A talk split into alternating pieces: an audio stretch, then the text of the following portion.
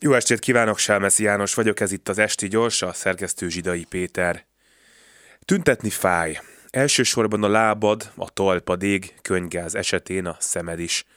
A talpad azért, mert órákig vonultok A-ból B-be, ott beszédek, többnyire rosszak és hosszúak, pedig te csak kiabálni, haragudni, hidat foglalni jöttél, aztán valaki felkiált, hogy tévészékház, vagy bontsuk le a kordont, és akkor oda is elvonultok fájó lábbal, és hajnalig nézel a rendőr sorfallal farkas szemet.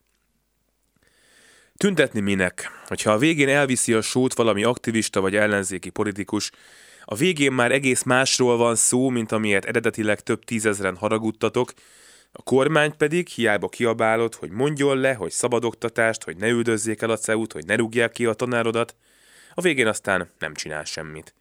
Mert a tüntetők a kisebbség ebben az országban szinte mindig, és éppen ezért kell tüntetni. Mert a kisebbségnek is van szava akkor is, ha a hatalomnak 50% plusz egy is elég, itt éltek ebben az országban ti is mérgesen fájó lábbal a tüntetések után. Tüntetni jó, mert közös élmény, mert hidat foglalsz a barátoddal, mert együtt védtétek meg az iskolátokat, ott aludtál az egyetemen, és fogtad valakinek a kezét, mert legalább tettél valamit valami szerinted fontosért, talán a legtöbbet, amit csak tehettél, együtt tettétek, mert nem vagytok egyedül, és egyszer, talán éppen a bántalmazott gyerekek ügyében majd ti lesztek a többség, és akkor végre tényleg jó lesz tüntetni.